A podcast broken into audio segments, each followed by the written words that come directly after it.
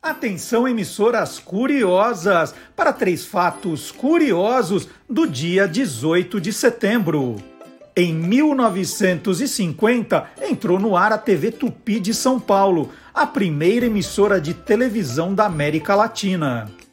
Em 1970, o guitarrista americano Jimi Hendrix morreu aos 27 anos, a caminho de um hospital em Londres. Em 1984, o brasileiro Amir Klink completou sua primeira grande travessia marítima ao cruzar o Atlântico Sul com um barco a remo em 100 dias, 6 horas e 23 minutos. Está entrando no ar o programa que acaba com todas as suas dúvidas. Olá, curiosos! Bom dia, curioso! Bom dia, curiosa! Hoje é 18 de setembro de 2021. Está começando o Olá, curiosos! Tudo o que você sempre quis saber sobre qualquer coisa. Programa cheio de variedades, cheio de curiosidades. E os destaques do programa de hoje são histórias e curiosidades do Batmóvel. Olha que legal! As revelações do homem cérebro. Como os cachorros se comunicam? Guilherme Domenichelli vai dar aí todas as informações que a gente sempre quis saber. E o sapatinho de Cinderela era mesmo de cristal ou era tudo uma farsa, hein? O jingle, quem bebe grapete repete. Essa é boa, hein? Tudo isso e muito mais no Olá Curiosos que está começando agora com o nosso checador de fatos, o Gilmar Lopes. Gilmar Lopes criou um dos primeiros sites de checagem de informações quando nem existia ainda a expressão fake news, nem existia. Ainda, olha, está vendo lá o que, que é aquilo, se essa aquela notícia é verdadeira ou não é. Desde 2002, o Gilmar comanda o etracinhofarsas.com e agora ele resolveu investir até nos contos de fada, né? O Gilmar agora investiga tudo, até histórias que ficam divulgando aí sobre sobre uma princesa, né? Aí ele vai atrás para ver se ela é verdadeira ou farsa. Vamos lá, Gilmar Lopes.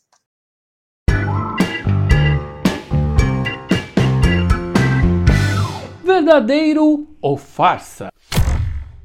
Com a estreia do musical Cinderela agora em setembro de 2021, uma história a respeito desse conto de fadas voltou a circular nas redes sociais. De acordo com o que foi compartilhado, na história original a Cinderela não usava sapatinhos de cristal, mas sapatos feitos de pele de esquilo. O erro teria acontecido na primeira vez que Cinderela foi traduzida para o inglês, quando o tradutor teria entendido errado o termo pantoufle de verre, pantoufle de verre, que é sapato de vidro, ao invés de pantoufle de verre, pantoufle de verre, que é sapato de pelo. E aí é claro que um monte de gente entrou em contato querendo saber: será que o sapatinho de cristal era sapatinho de esquilo na versão original? Será que isso é verdadeiro ou farsa?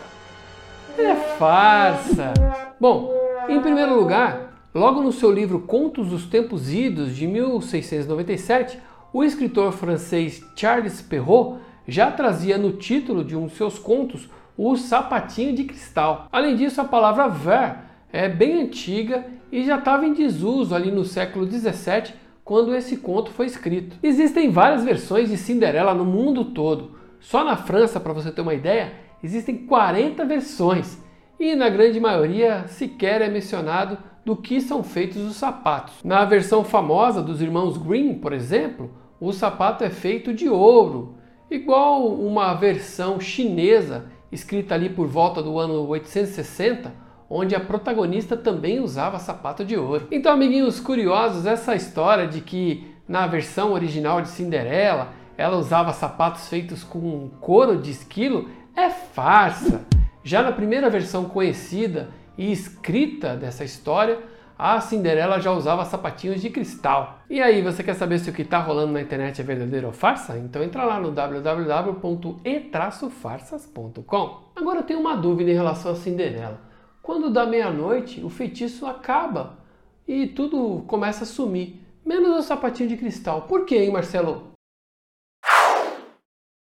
Boa pergunta, Gilmar. Essa, essa pergunta é muito boa. Eu, eu vou tentar arriscar um palpite, eu não sei se é isso, né? Mas é, quando a fada, né? Ou no caso, e eu não vou dar spoiler do, desse filme da, da Prime Video, quando a fada madrinha transforma as, as coisas para Cinderela ir para o baile, é, então é tudo animado, né? Então ela pega a abóbora, transforma em carruagem, pega os ratinhos e transforma no, no cocheiro. É, então, e o sapatinho não, ele, ele nasce do nada. Então, de repente, essa pode ser a resposta. Ele, ele permanece, é, ele continua existindo porque ele, ele, ele não surge de outra forma. Não sei se é isso, mas a melhor resposta que eu tenho agora para dar, viu, Gilmar? Muito legal essa história do sapatinho da, da Cinderela. Cinderela, que também chamamos de gata borralheira, né? A gente pensava que eram duas, não, é a mesma. Bom, depois do Guilherme Domenichelli, ah, depois do Guilherme Domenichelli, não, depois do Gilmar Lopes, está chegando o Guilherme Domenichelli com uma curiosidade incrível, né? Como os cães se comunicam? Quem sabe, hein? Vamos ver?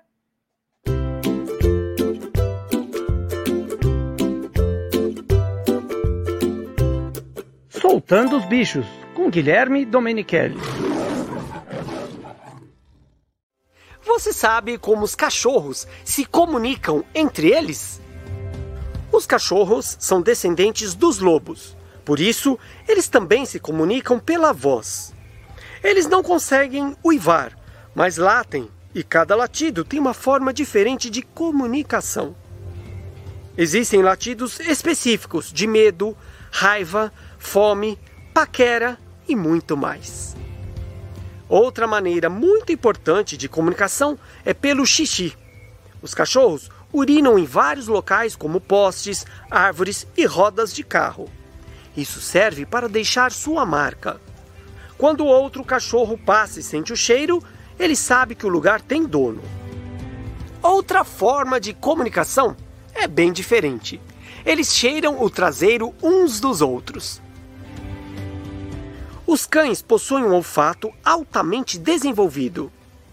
Estima-se que seu focinho seja entre 10 mil a 100 mil vezes mais sensível do que o nariz humano.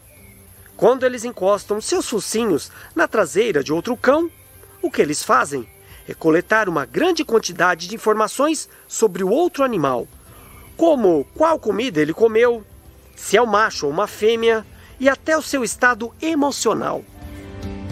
É como conversar, mas usando química.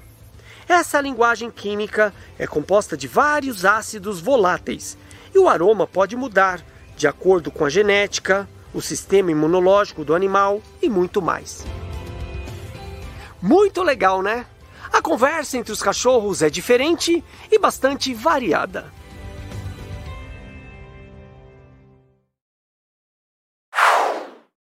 E hoje aqui no Olá Curiosos, eu vou conversar com uma pessoa curiosíssima por várias razões que vocês irão perceber ao longo da entrevista. Ele é o Jorge Rodrigues Gomes Neto, que se apresenta, e vocês estão vendo na legenda aqui do nome dele, como Jorginho o Lendário. Jorginho, quem que criou esse O Lendário? Bom dia. Bom dia. É, não me vejo como metido, convencido, mas fui eu mesmo, porque meu nome é muito comum. Então, foi uma forma das pessoas me acharem na época do Orkut e depois do Facebook. E eu mantive Jorginho Lendário, eu gosto do nome, gosto da alcunha. E assim ficou. Tem gente que me chama até de lendário no trabalho até hoje. o, o, o, Jorginho tem um monte de, de curiosidades para a gente explorar aqui. É, por exemplo, né? Para começar, porque vocês estão vendo esse monte de camisas de time de futebol atrás dele. O, o Jorginho me contou antes da entrevista que ele conseguiu ir ao trabalho com camisas de times diferentes durante três anos e meio sem repetir nenhuma. Né? São mais de mil camisas. Hoje já deve ser muito mais que isso, Jorginho. Vamos lá. Se eu contar as repetidas, realmente eu passo de 1020, 1030. Porém, eu só conto as camisas de times diferentes. Hoje, eu tenho 997, já estou com duas encomendadas e um amigo meu me prometeu que ele seria o autor da milésima camisa. Ele O comprou Pelé. essa camisa há meses, o Pelé da minha coleção. Ele comprou essa camisa há meses, que eu não sei qual é ainda, sei que é alvinegra, e a milésima me será dada por esse grande amigo, mas em questão de pouquíssimos dias. Aí eu, oficialmente, na minha contagem, mil camisas de equipes diferentes. E, e- e como você fez? Você, você cada dia escolhia uma, né? Ia para o trabalho e ia deixando de lado para não repetir, para não, não cair na tentação de repetir. Tá, vamos lá. Eu tenho guardado minhas camisas por ordem de aquisição. Cada cabide que você vê atrás de mim tem 10 camisas. Da 1 a 10, da 11 a 20, 21 a 30 em, em ordinal, né? No caso, 20, 30, assim vai. E eu tenho anotado no caderno e no Excel.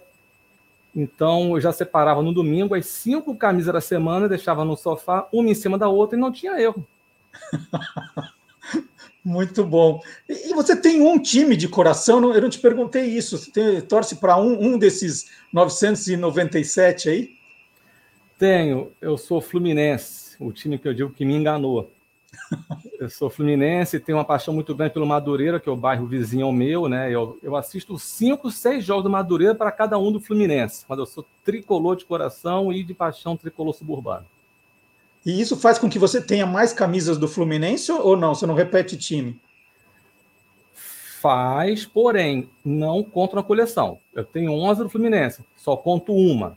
Eu tenho seis do Madureira, só conto uma. Então, eu tenho 997, sem essas repetidas, que mesmo sendo de modelos diferentes, não são contadas por mim na coleção. Então, esse é um aspecto curioso do Jorginho. Vamos para o segundo. O Jorginho fez o maior campeonato de futebol de botão, segundo ele, já realizado por alguém sozinho com times fixos. Ele começou o campeonato em agosto de 2015. Esse campeonato de futebol de botão, ele jogando contra ele, foi terminar em janeiro de 2021. Foram 802 equipes, todas dele, né? Foram 897 jogos. Só para fazer o sorteio das chaves da primeira fase, ele gastou nove noites e uma tarde. Que lou- E quem foi o campeão, Jorginho? Se foi o Fluminense, foi marmelada, hein? Olha, eu jogo desde 87, há quase 35 anos, portanto, e o Fluminense nunca ganhou lufas. Nunca ganhou um campeonato sequer. Aí tem um vice carioca e um vice da Série B, que antigamente fazia até a Série H, mas é o modelo de regulamento brasileirão. Foi a Holanda, foi bicampeã, em cima da França, terceiro colocado Inglaterra, quarto Santos. Ué, time de seleção? Sim. O Supremo, o maior campeonato de futebol de botão do mundo, realizado por uma só pessoa com times fixos. Como assim times fixos? É que tem gente que pega dois times, quatro times e finge que é Holanda, França, Inglaterra, Polônia, Rússia, Itália. Eu não.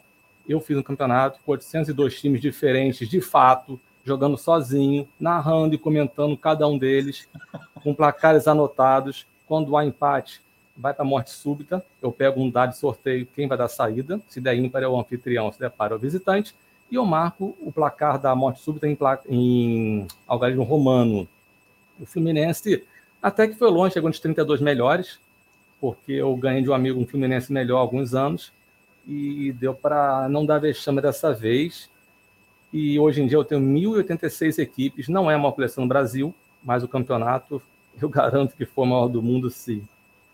Porque o, o- tem um site que você até colabora, que é o Verminosos por Futebol, que colocou é, essa semana uma, uma reportagem de um jogador de futebol de mesa, tem 1.400 times, você viu isso? Que ele disputa campeonatos sozinhos desde 1982. Mas pelo que eu entendi, nenhum é tão grande quanto o seu. O seu é o maior campeonato do mundo, né? Isso, é.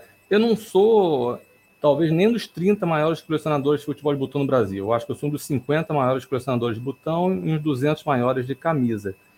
Mas eu já fiz um campeonato com 209 equipes, um com 360, um com 550 e esse último com 802 equipes. Eu deveria mudar o regulamento porque está longe demais de eu pensar em fazer um com 1086 ou mais da próxima vez.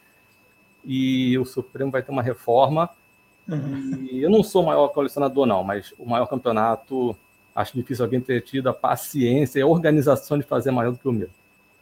É, alguém já deve ter te perguntado: você não gosta de jogar contra é, outra pessoa ou você faz isso também? Eu fazia, mas meus amigos cresceram, né? Eu não. O que acontece? É, jogava até os 19 anos, 18 no máximo. Aí eles amadureceram, eles cresceram, deixaram de jogar e eu continuo jogando sozinho. Eu prefiro jogar sozinho mesmo, tá? Mas mesmo que eu quisesse hoje, eu teria que ir para outros bairros contra pessoas desconhecidas e eu prefiro jogar sozinho. Deixa o meu lado autista falar alto. E olha, o, o, o Jorginho, né? A gente já está mostrando alguns aspectos da coleção de camisa, a coleção de, de, de, futebol de botão, mas ele também já apareceu em várias reportagens, em programas de televisão, e ele tem uma habilidade incrível com calendários, né? Ele consegue calcular em que dia da semana cai qualquer data a partir do ano 500, né? Então você Sim. pergunta para ele, você fala uma data, ele começa ali a fazer uns cálculos é, dele mesmo ali e de repente ele, pá, quer ver um exemplo? Meu, minha data de nascimento, vai Jorginho, 31 de outubro de 1964. Que dia da semana caiu? 54. Vamos lá.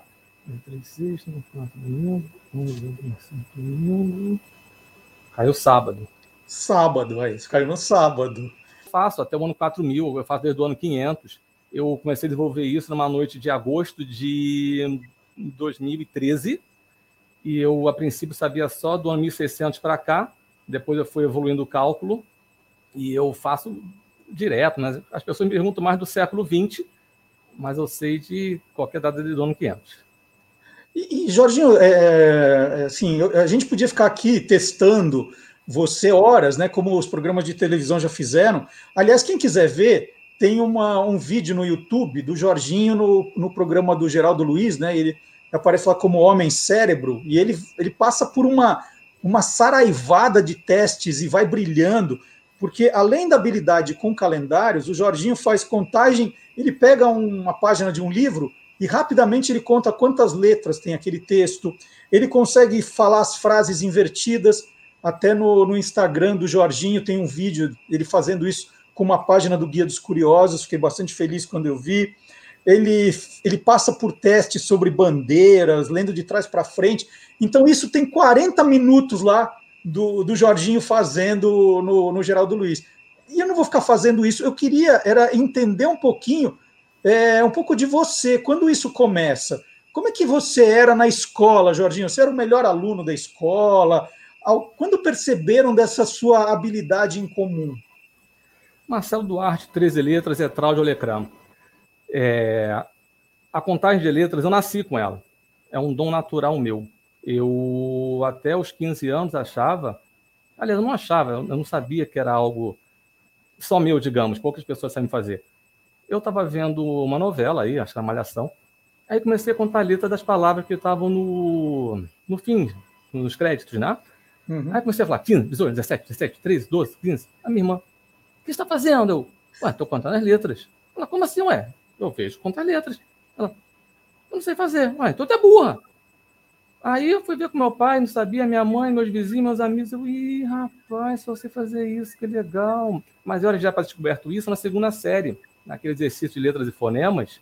Castanho, oito letras, sete fonemas. Burro, cinco letras, quatro fonemas. Uma vez a professora passou esse exercício, eu tinha sete, oito anos, eram 20 palavras.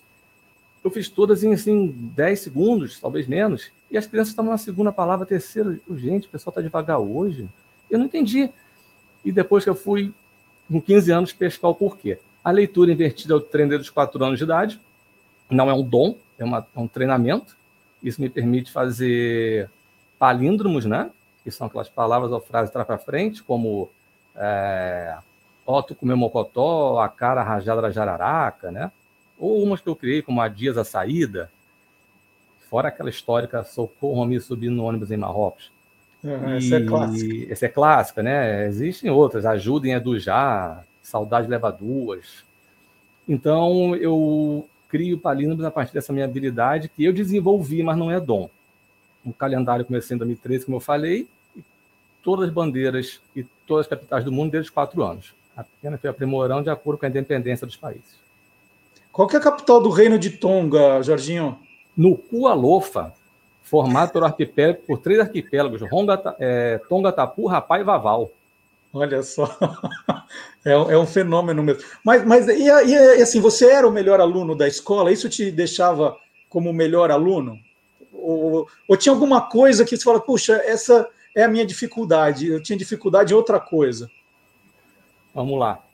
Curiosamente, é, eu tinha um ponto fraco em matemática até sétima, oitava série, porque eu não aceitava a mistura de letras com números. Entendeu? E essa dificuldade acabou totalmente a partir do, vamos chamar de segundo grau, que eu sou de 79, de ensino médio hoje em dia, e eu passei a ser, no segundo grau, o melhor aluno. No, no ensino fundamental, primeiro grau, não era aluno normal, aluno que mais uma multidão, e eu não tinha habilidade nenhuma, assim, porque eu não sabia que contagem de letra era habilidade, eu não letra para frente ainda, só sabia bandeira e capital. E o calendário nem pensar, só aos 34 anos. Então, só no segundo grau que eu passei a ser o melhor aluno da turma, assim. Na faculdade, eu fiz letras, que era a minha sexta opção de vida, então eu era um aluno assim bom, mas não era dos top, não. E, e você trabalha com o quê? Você ia no, com as camisas. Qual era o trabalho? Qual é o seu trabalho? Então, eu me formei em letras português e espanhol pela UFRJ e dei aula de espanhol e inglês por seis anos e dava reforço de todas as matérias na parte da tarde, principalmente pela minha facilidade em matemática, química e física, menos informática. E há 10 anos eu trabalho na Casa da Moeda do Brasil. Eu sou empregado público, eu sou um técnico administrativo, trabalho no escritório. E tanto quando eu dava aula, como hoje em dia, se bem que hoje não estamos presencialmente, todos os dias, camisa de time diferente, sim. E esse recorde de três anos e meio vai acabar sendo ampliado em breve. É, e o fato de trabalhar na Casa da Moeda, você começou a se interessar por por, por, por, é, pelo nome das moedas dos países. É, você foi parar na Casa da Moeda sem querer ou você queria trabalhar na Casa da Moeda? Eu nunca acreditei muito em mim. Eu sempre fui aquele cara que não vai dar certo. E minha irmã acabou me inscrevendo na prova. Eu estudei 25 dias, 30 dias, com um livro de respostas já de outros, de outros, é, outros concursos eu sempre estudei por exercícios resolvidos. Matemática, química e física, eu sempre chegava na prova e fazia o exercício pela primeira vez na prova. Nunca treinava antes. Eu treinava como se fazia, como se chegava. Eu fiz o concurso e deu certo. O curioso é que eu só fui saber que passei oito meses depois do resultado, porque não conferia o resultado. Então, um dia fui botar meu nome no Google, de gracinha, meu nome completo, aí apareceu 34 hífen, meu nome completo. E que negócio é esse? Quando eu fui ver, já tinha um chamado 17. Eu fui o 34 de, de uma prova que foi mais ou menos 3 por mil. Né? Eu estou lá há 10 anos. Por acaso eu gosto de numismática, eu coleciono moedas também, antigas e ou estrangeiras. Eu já soube o nome de todas, hoje não sei, mas sei um bom número e tenho cerca de 600 moedas. Eu coleciono, além de camisa de botão, coleciono tampinhas de garrafa, que a gente chama aqui no Rio de chapinha, Uhum. E eu herdei duas coleções de cartões telefônicos, uma do Brasil e uma do Japão. Herdou de quem? O... Um grande amigo meu tinha um pai que colecionava os cartões brasileiros, ele faleceu, e esse meu amigo disse, Jorginho, tu quer? Eu quero, daí. Aí eu passei a ter os cartões de telefone brasileiros. E um ex-vizinho que morou no Japão há alguns anos me deu uma um pacotinho de cartões telefônicos japoneses também, eu passei a ter. Já até botei no Instagram, inclusive. Jorginho, e essa habilidade? Vamos voltar para as habilidades, né? Com, com os calendários, você fica sendo chamado para programas de TV. Isso rende algum dinheiro para você? Isso, isso é uma coisa que, que é boa, de cachês? Como é que funciona essa parte de. Né, as pessoas ficam ali te testando, te usando. Tem alguma recompensa para isso? Bom, eu, além do Geraldo, eu fui no Luciano Huck na, na Globo ano passado, né? Só que não foi por isso. No Geraldo, sim. No Geraldo, na Record, em 30 de outubro de 2016, o quadro foi comigo mesmo, e que é o que está no YouTube, como você já bem disse. Lá rendeu o dinheirinho de 10 mil reais, mas eu tinha que acertar tudo. E eu, uhum. se eu errasse uma coisinha sequer, falaram antes, ó, se você errar alguma coisa, você perdeu. Aí, e foi ao vivo, né? Na Record foi ao vivo. Então foi a única vez que me rendeu dinheirinho. O resto só rende boas risadas em restaurantes e pizzarias, pessoas me apresentando. Vem cá, fulaninho, vem conhecer o Jorge, olha o que ele faz. Eu faço calendário, contoleto ali invertido. Aí acaba virando graça, né? E fora essa do Geraldo, não. Nunca ganhei nada, nem que eu gostaria de ganhar dinheiro com isso, porque contagem de letras, uma desta parte é quase possível errar. O calendário, sou muito bom também. E a, a leitura invertida também, uma desta parte, mando bem. Mas o carro forte das habilidades acaba sendo a contagem de letras, por ser uma habilidade que veio de berço. Jorginho, deixa eu fazer uma pergunta para você. A criptomoeda Bitcoin tem sua criação atribuída a quem? Satoshi Nakamoto. Satoshi Nakamoto. Cara. Por que, é... que eu te é, perguntei isso, hein? Porque foi a pergunta que me eliminou no caldeirão. Vamos lá. Eu tenho uma tristeza não com isso. Minha tristeza é que a primeira pergunta que eu pedi ajuda, eu sabia a resposta, titubeei, porque quando você entrar em casa, você chuta. Se errou, você errou. Mas lá você fica meio que temendo. E eu sabia do evaluation, só que foi um termo de administração balancei, ainda tinha uma opção que realmente eu não sabia o que, que era. A do prêmio de teatro. Foi muito azar, porque eu estudei vários prêmios de cinema, de é, Oscar, Kikito, e caiu a única que eu não sabia. E três dias depois, eu vi na televisão, perguntaram sobre o prêmio Tony. A do Bitcoin não tinha a menor ideia. A do Bitcoin, infelizmente, não tinha a menor ideia. E para completar o azar, sempre que há duas opções para eu chutar, eu vou errar. Se tiver quatro, eu vou acertar, mas se tiver duas, eu vou errar, infelizmente. Eu tenho uma certa tristeza até hoje. Quem me dera uma revanche, mas quem sabe agora não sou no milhão, né? É, então, era o Quem Quer Ser Milionário, né? O quadro, e, e, e, você perdeu nessa pergunta. Você tem que saber de tudo ou, ou, passam assim, pelo menos mais ou menos os temas que podem cair? Como é que é? Não passam nada. É, a gente passa por uma seleção já no primeiro contato telefônico me mandaram 12 perguntas, eu acertei 10. Depois me mandaram um, acho que um e-mail. Aí tinham 69 perguntas, eu acertei 65 e eu fui selecionado para ser o primeiro da temporada por critérios artísticos, porque me acharam bem-humorado, me acharam bom de papo, minhas habilidades, né? Que até foi perguntado no ar. Só que lá eu estava um pouco mais sério, um pouco mais nervoso. E, infelizmente, o Marcelo, até gostaria de deixar um recado aqui no ar. Eu fui extremamente criticado nas redes sociais, principalmente no Instagram. Eu fui muito xingado, me acharam metido, convencido, mas eu não fui. Modéstia à parte, eu tenho um bom nível cultural, eu tenho muita leitura, eu sou um curioso, não sei tantas quanto você que trabalha com isso, mas eu sei muitas também, muitas, muitas, muitas. E eu sou superdotado, eu fui examinado aos três anos e nove meses e deu que eu tinha um QI de superdotação. Eu não sei o número, mas porque era por tipo coluna, né? QI cretino, que é abaixo da média, mediano, acima muito acima da média. O meu deu muito acima. Eu não tenho culpa desse, dessa minha qualidade, como não tenho culpa de certos defeitos. E eu fui muito xingado, muito criticado. Não respondi a ninguém, podem procurar nas redes sociais. O Twitter não podia responder porque não tenho. E o Instagram eu preferi ficar calado, outras pessoas falaram por mim porque quiseram, eu não pedi nada. É, é maluco, né? Você está ali participando de um. É, é, como você falou, vendo em casa é de um jeito, e, e, e, ao vivo é diferente. E você tem, né? Você tem essa, essa. Eu acho muito divertido, né? Jorginho Lendário, né? Você falou assim, ah, não me julguem metido, mas não, fica uma coisa assim, ah, é uma característica, uma coisa, uma brincadeira. Uhum. Às, às, vezes eu brinco com as pessoas, né? Falo assim, puxa, agora me, eu resolvi ir para a cozinha para aprender uns pratos, então eu brinco. Às vezes na rede social, olha, saindo aqui a minha já consagrada lasanha. É uma brincadeira que você faz nas redes sociais, né? Que, né, as pessoas elas, elas, elas precisam achar um motivo para te criticar, né? Para falar mal, né? Que é uma... Sim. Ah, e as pessoas que me conhecem falam, Jorge, estão te xingando porque não te conhece, cara. Que tu é uma pessoa de bom coração, que tem muita leitura mesmo, que não é metido, mas me falaram N coisas. É, eu fiquei até um pouco, assim, é, desconcertado, porque eu não esperava.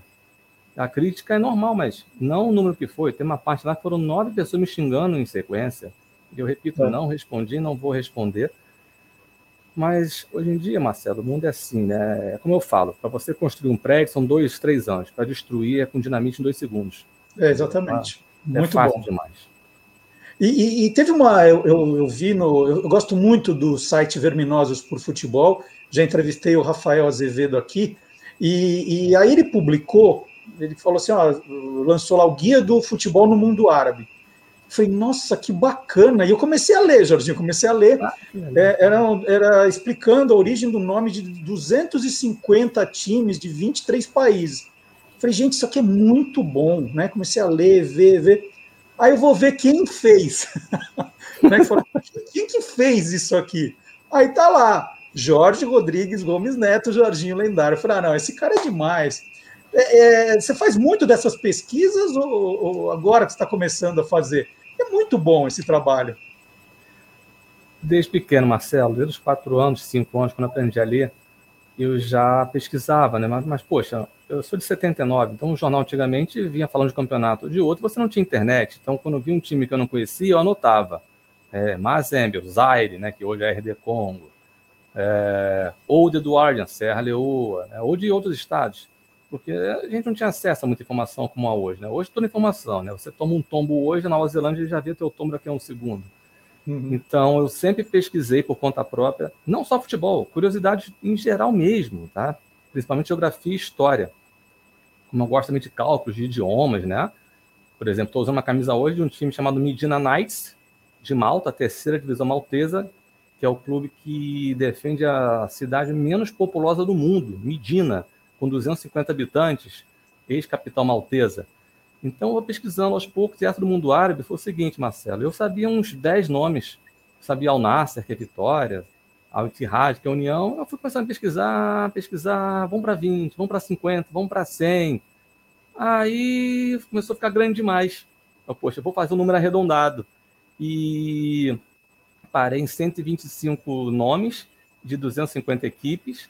Poderia ter mais, poderia ter mais, mas há muitos times árabes com nomes de origem francesa, né, principalmente na Tunísia, na Argélia, e tem países árabes que não têm nomes de equipes árabes, como Djibouti, Ilhas Comores, que tem gente que nem sabe que é árabe, né?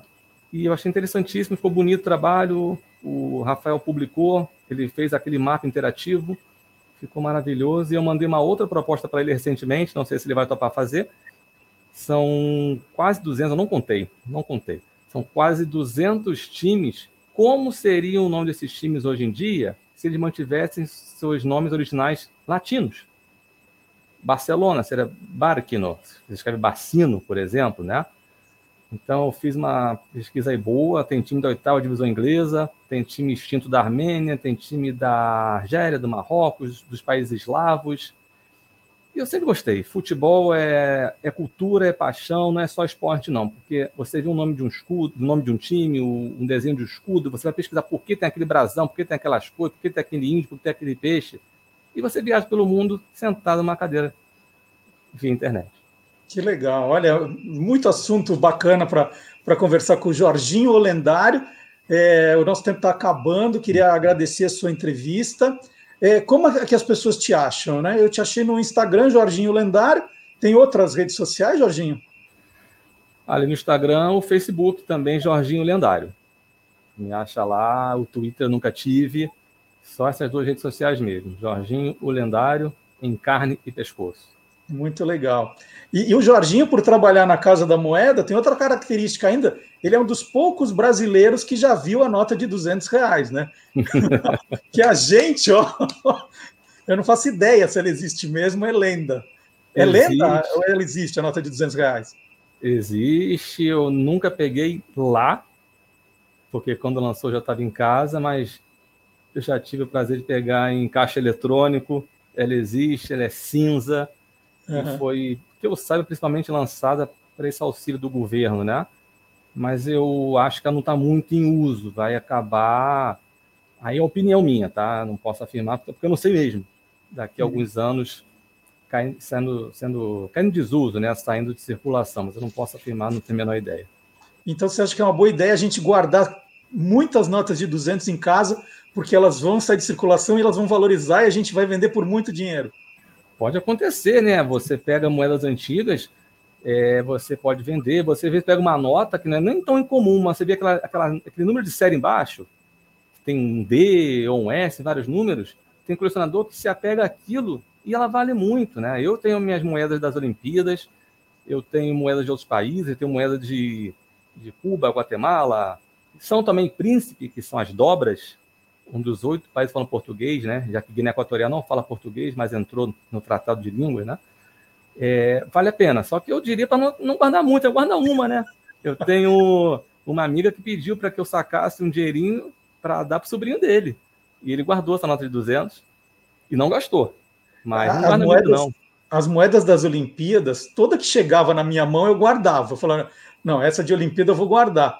E aí, andando nessas feiras de, de, venda de moeda, né? Aqui tem na Praça da República em São Paulo. Aí eu vi assim a pessoa vendendo a moeda de um por 20 reais. Eu falei, opa, que negócio! É 20 pouco. reais? Eu falei, opa, eu, eu ganhei dinheiro com isso. Eu tenho algumas aqui guardadas. É pouco, tem, tem, tem coisa que vale muito mais. É. Eu, eu já vendi com um colecionador uma, uma vez, porque eu, eu guardo o que eu gosto. Mas tem um cara que se interessou em comprar. Tá, eu vendi seis moedas por 3.500 reais. Uia, parabéns, hein? reais. Legal, Jorginho, foi... ótimo falar com você. Muito obrigado. Mas uma coisa, já viu, alguém fazer o, já viu alguém fazer o coração com a mão como eu faço? Então, eu vi, eu vi uma foto tua, eu, eu falei, meu, faz aí, que eu não acreditei. Vou ter que levantar. Vamos lá. Você Olha, gente, assim, que ele faz, ó. Ó, ó você vira aí. a mão. Olha, é verdade. Eu achei que era montagem, ó. É. Não, não vem o caso agora, mas eu faço números com a mão diferente. Eu faço número, eu faço nove diferentes, seis, quatro, três, tudo diferente. Que legal. Jorginho, super obrigado. Foi ótima conversa, muito divertida. E agora nós vamos provar que não é o Jorginho só que é curioso, não. O mundo inteiro é curioso. Vamos ver.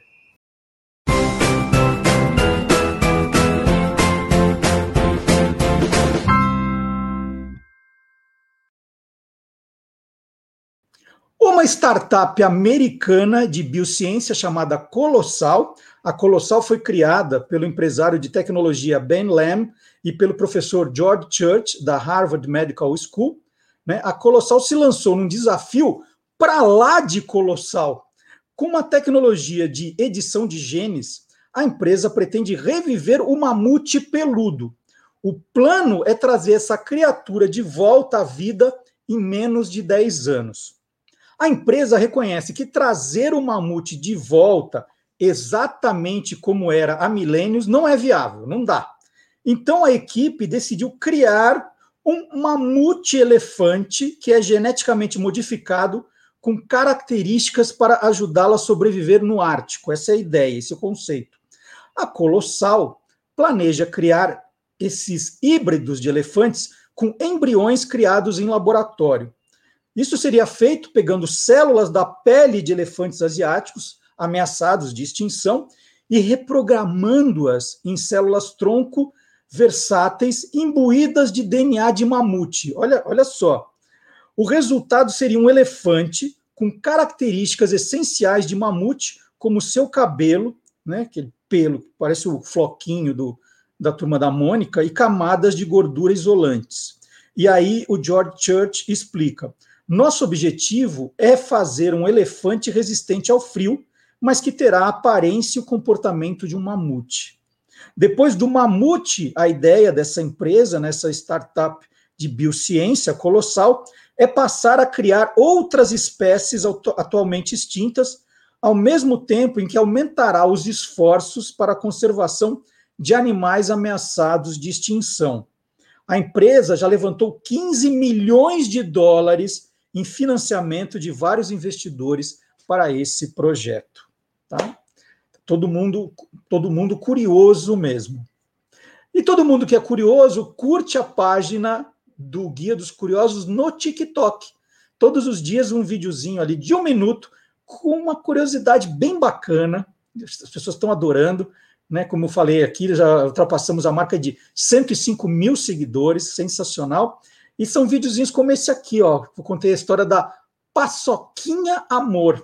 Três curiosidades sobre a embalagem da Paçoquinha Amor.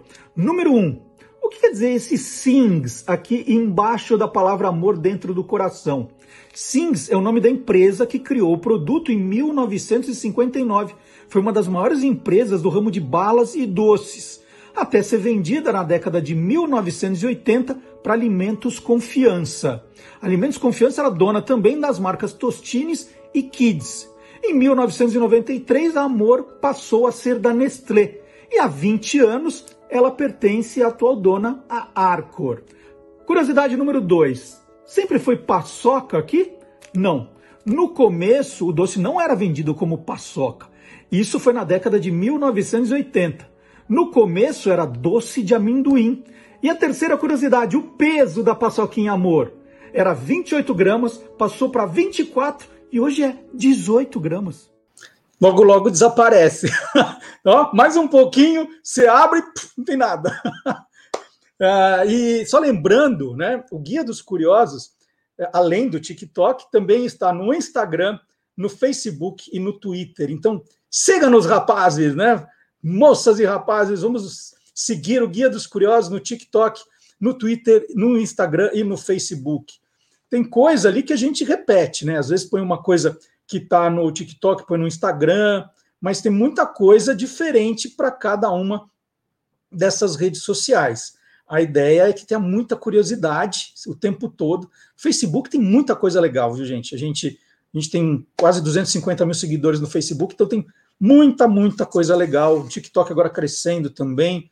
A gente está chegando quase ao número mágico de 10 mil seguidores no, no Instagram, né? No Instagram, para você ser alguma coisa, assim, tem que ter 10 mil seguidores para você ter direito a fazer eh, no Stories o arraste aqui para fazer os links diretos. Então a gente está chegando, né? Isso vai ajudar muito você a curtir as nossas curiosidades. Se você quiser escrever para a gente, tem também o nosso e-mail, olacuriosos@guiadoscuriosos.com.br.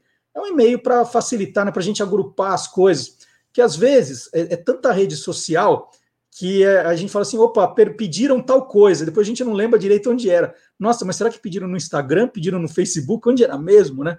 Então, para agrupar, a gente tem esse e-mail, lá curioso, arroba guia dos curiosos.com.br. E quem chega agora é Silvio Alexandre. O Silvio sabe, ele escolhe as pautas para me agradar. Vamos ver?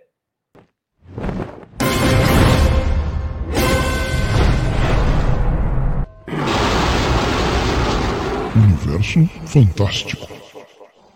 Quando em 1939 o roteirista Bill Finger e o artista Bob Kane começaram as incríveis e incomparáveis aventuras do Batman, nunca imaginaram que o seu Homem-Morcego se tornaria num fenômeno da cultura pop. Quatro anos depois do lançamento dos quadrinhos, o Cruzado de Capa chegou ao cinema, lançado em forma de seriado com 15 capítulos. Foi a primeira vez que a Batcaverna apareceu e o Batmóvel era apenas um carro comum. No início, o carro do Batman era bem simples e vermelho. Não tinha todas as bugigangas que hoje conhecemos. Ele só foi chamado de Batmóvel em 1941, com um motor superpotente e uma frente bem reforçada, capaz de derrubar as portas e paredes quando necessário.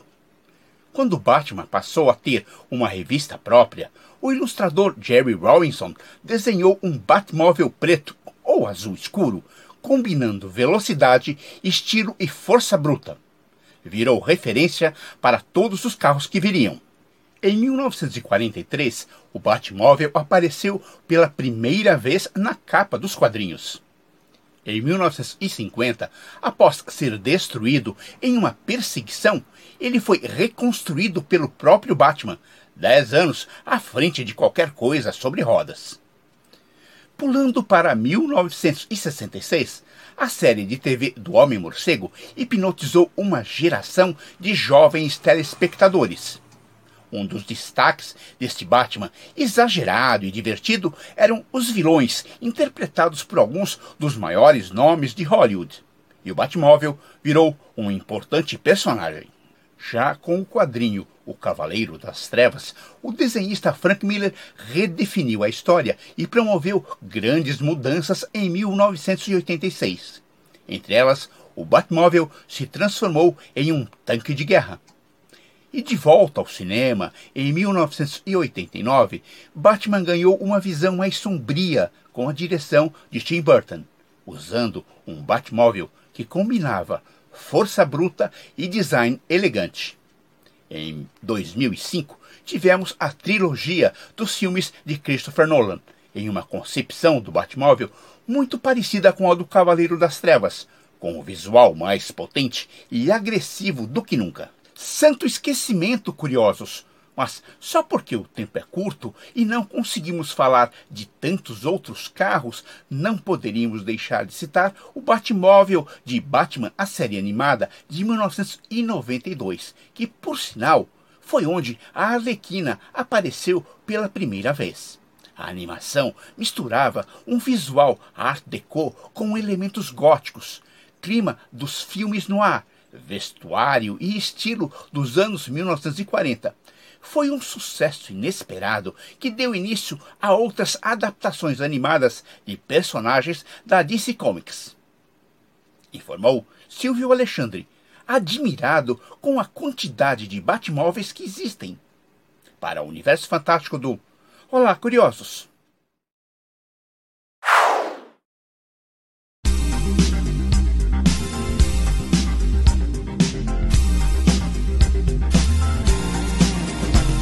Coleções. E nós vamos continuar com o tema Batmóvel. Vocês viram aí essa apresentação maravilhosa do Silvio Alexandre. E agora eu vou conversar com um grande curioso, né, que faz parte do nosso time, uma vez curioso, sempre curioso, um grande colecionador de Batmóvel, jornalista Sérgio Miranda. Sérgio, você viu aí a reportagem do, do Silvio comigo? Qual que é o seu Batmóvel preferido? Vamos lá. Marcelo, desculpa, a pergunta está errada. A pergunta tem que ser assim: qual é o seu Batmóvel preferido e por que é o Batmóvel da série de TV de 1966? Essa é a pergunta correta. Aí eu concordo com você. Aí realmente eu fiz a pergunta errada. Porque esse é o que a gente mais gosta, né? É, esse aqui que é o o Batmóvel preferido da humanidade, né? Não tem como dizer que é o carro mais legal do, do Batman de todos os tempos, né? O, o, que você me deu de presente tá aqui. Ó. É o chaveiro, né? O chaveiro do Batman. Mostra, mostra de novo. Eu quero encher a tela mostrando esse que você tem aí. Olha só, gente. Olha que maravilha. Lindão, hein? Lindão. Esse eu tenho um, eu tenho um igual, viu? Vamos aos dois aqui, os exibicionistas, ó. Não, e você sabe que eu estava olhando, é, o preço hoje é, chega a 180, 175 dólares, esse modelo específico da, do Hot Wheels, da Mattel. Gente, aliás, aliás, nessa pandemia, ó, agora é parênteses, não tem nada a ver com o Batman. Mas nessa coisa de arrumar gaveta tal, eu comecei a achar umas coisas que eu não lembrava mais que eu tinha. Aí, em alguns casos, né, um determinado livro, tava, eu dava uma olhada no, no eBay quanto estava valendo, gente. Gente, olha, tem umas coisas aqui que eu vou te falar. O Batman não tinha visto. É, é... Não, na caixa é 175 reais, 175 ah, dólares um novo. não, não, joguei fora a caixa. Ah, Aliás, não. eu nem trouxe a caixa da viagem, porque o negócio era. É, não, também. Eu acho que quando eu comprei lá fora. Mas eu acho que eu comprei é. por uns 20 dólares, se eu não me engano. Eu comprei muito barato, numa promoção. Sérgio, fala um pouquinho da sua coleção de Batmóvel, então. Vai que a, a entrevista é com você. Vamos lá, fala Olha, um pouquinho. Na verdade, se a gente for contar, se, é, só do Batmóvel da série de 66, tem um tem um tanto aqui, não sei se conta, se vale como um ou vários, entendeu? Esse aqui, por exemplo, ele é de ferro também, da Mattel, é uma, uma, imagem menor. Esse aqui é um de plástico que a gente ganha, comprava na Shell, no posto Shell. Uma versão de quatro Batmóveis diferentes. Esse é um deles, né? Eu lembro, eu lembro o dia que você me mostrou esse que eu fiquei babando. É, então, esse aqui também é dessa série. Ele é todo de plástico mas ele é muito bem feito, sabe? E esse aqui é o do filme, né? Do, do Batman Begins, que é um grande. É um, é, um, é, um, é um bacana. Esse aqui foi você que me deu, inclusive, tá? As balas já foram. É, esse vem com balinha. É, vem com balinha, tá? Eu ah, tenho esse aqui, ó. mesmo, né? Pequenos, ó, né? Ah, esse daí eu tá quase. Tá quase que eu tô comprando, mas o Funko, não... o Batman não veio junto, eu comprei separado e coloquei ele aqui. Ah, mas tem um modelo que vem com o Batman junto, né? Que tem o Batman cabeçudinho, bonitinho, colocado. Então, é, esse, eu tenho esse aqui também que é lindo, ó. Que é com o Batman. Ah, muito bonito. e o Batmóvel, esse está na caixa, esse está valendo mais, 500 dólares. Os meus nenhum mais tem caixa, para ser verdade. É, dos tamanhos grandes, esse aqui é um outro muito bonito também, que lembra um pouco o Batmóvel da série, mas já é dos acho que dos anos é, 70. Mas é bem bonito também. Esse aqui também eu gosto bastante.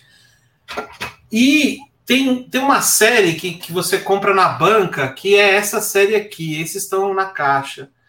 O legal é que ele indica qual é a revista em que esse Batmóvel foi visto. Então, nesse caso aqui, é a Detetive Comics 156.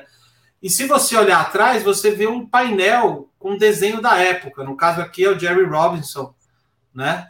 Do que foi o criador do Coringa. Então, esse aqui é uma série muito bonita, né? Muito bem feita. Não é barato também, cada carrinho desse aqui, mas é bem legal.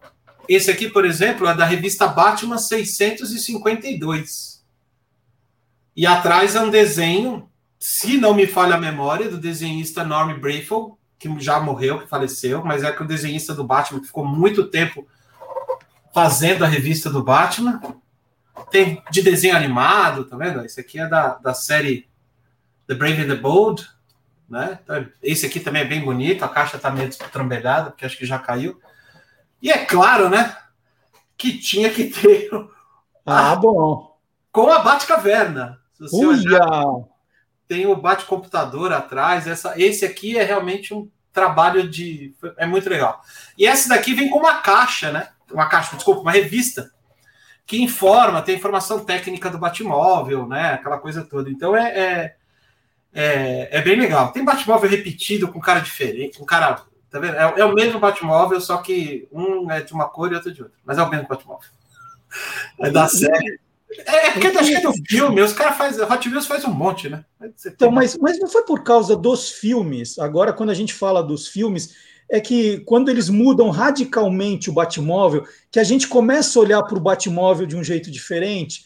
Porque, é, é, é assim, eu só vou, vou ilustrar, né? Teve uma vez que, voltando de uma viagem, eu caí no free shop do aeroporto de Guarulhos e aí vi uns, uns carrinhos da é, Korg, né? Fala Korg ou Korg? Korg, Acho né? Korg. Aí eu falei assim, tinha um monte desses, né? Aí eu nossa. falei assim, nossa, mas cada carro esquisito, né? Que vinham, vinham uns carros de, de Eu falei assim, nossa, eu nunca vi isso aqui, né? Então, aí eu falava assim, não, não vou comprar. Eu comprei um que tinha o, o do, do, desenho animado, que era o mais parecido com o de 66, que é o que eu gosto. Esse, exatamente. Aí, assim, eu falava assim, nossa, Batmóvel vermelho, eu vi as caixinhas. Eu falei assim, ah, não vou comprar isso aí, não deve ser Batmóvel. É, e, de é. repente, quando, quando os filmes começam a mostrar aquele Batmóvel que não parecia Batmóvel, começaram a falar e lançar né, os antigos. Então, eu, eu senti que eu comecei a me interessar por, pelo, pela coleção, de guardar, né, quando o, o Batman vai para o cinema, agora essa coisa recente, né?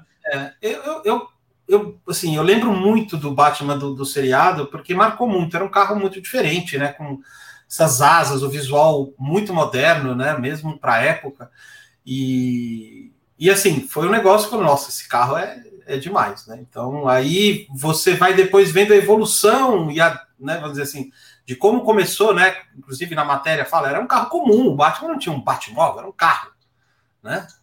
É, e aí você vai evoluindo e você vai juntando coisas, e aí a série 66 ela traz coisas maravilhosas, como essa Batmoto, né? Com o uhum. sidecar do lado do Robin, né? Com o logo do Robin, essa coisa sensacional, né? Qualquer moleque do mundo ia querer andar numa moto dessa, né? Então, você tem a bate-lancha, o bate-helicóptero, você tem 200 coisas. O filme, ele traz uma... Eu, eu acho que o filme, ele faz a gente ficar mais... É, propenso a achar que esse troço pode existir, né? é, você vê, né? Você faz o tanque do filme, né? Do Batman Begins, por exemplo. Não tem cara de Batmóvel, mas... Nada. É. Nada, né? Mas vai lá, o, o, Frank Miller inventa que o Batman anda num tanque, sai todo mundo atrás de um, um Rover, de um tanque desses. Né? Esse aqui, por exemplo, é um, é um bem diferente, porque é o, é o do filme, né? De 89, só que é na versão do segundo filme, quando ele solta as partes para poder passar numa, numa vala, num, num, beco, né? Então ficou só isso do Batmóvel, mas ele tá aqui, ele tá completo. É, esse aqui é um dos que é bem diferente do que eu tenho na coleção. Mas é isso, acho que a gente acaba se apaixonando pelo fato do carro, né? E nós, né, meninos, XY, somos loucos por carros, né? Então, carros diferentes, carros é, é, com design mais é, é moderno ou mesmo retrô, eles trazem essa coisa da gente querer. Eu, a gente brincava muito de carrinho, né? Então, sim, a gente vai assim, vai sair um novo filme do Batman, lá vamos nós atrás do, do Batmóvel da vez, né? Vai sair agora o filme do Flash que vai trazer o, o Michael Keaton, né, como Batman e vai retrazer o, o, o, esse carro de 1979. Então você imagina, vai todo mundo correr atrás. Né? É, eu fui na no estúdio da Warner, eh, lá em Los Angeles, eles têm uma ala especial de carros, né? E eu não sabia que carros tinham lá, né? Então, na hora que eu entrei, eu falando, meu Deus, morri, cheguei no céu, é só, só me dar a chave que eu saio, vou fazer uma ligação direta e saio com um deles, né? Tinha quase todos os Batmóveis. Só não tinha o de 66, porque não é da Warner, é da Fox. E eles estavam tentando comprar uma, uma versão do carro para poder colocar também no museu, mas tinha todos os Batman, a Mr. Machine do, do Scooby-Doo, então você imagina o lugar, né? Tem até um treco. e, e, e, quando você fica assistindo uma, o, Silvio agora contando, né? Você fica olhando assim, ah, eu tenho esse, não tenho esse, porque agora você, você tem as revistas, os livros, você tem todos os tipos, ou falta algum, né? Eu falei, ah, teve aquele primeiro vermelho, eu tenho esse aqui assim. Falta algum para você, Sérgio? Ah, falta, falta muito. falta muito. Se você for pensar que nos quadrinhos o Batmóvel fez uma, uma mudança muito drástica né, entre os anos 50, 60 e depois os anos 70, que os anos 70, inclusive, né, do, do Neil Adams, aquela fase né, do, do Batman voltar a ser o Cavaleiro das Trevas, né, tem Batmóveis muito bacanas, muito interessantes. Mas é, não dá para sair correndo atrás de todos os tipos de Batmóvel, assim, mas tem, tem vários que eu sinto falta, que eu teria vontade de falar, putz, aquele é, Batmóvel, tipo esse que tem na sua caixa, que ele tem uma, um morcego, assim, na capa, né, mas ele é um meio bojudão, assim, é, é bonito, esses, eu gosto desses Batmóveis da década de 40, eles têm um visual retrô muito bonito, e falta também vários tamanhos desse negócio aqui, né, tem Tá bom, mas aí aí for ver tamanho, aí esquece, né? aí falta tamanho aqui, né? Se for botar aqui junto, aí ferrou. Eu contei 28 carros aqui.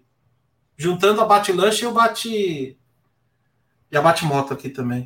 Deixa eu contar aqui, ó. Um, dois. É, bom, essa caixa aqui já tem quatro. Quatro, ah. cinco, seis, sete.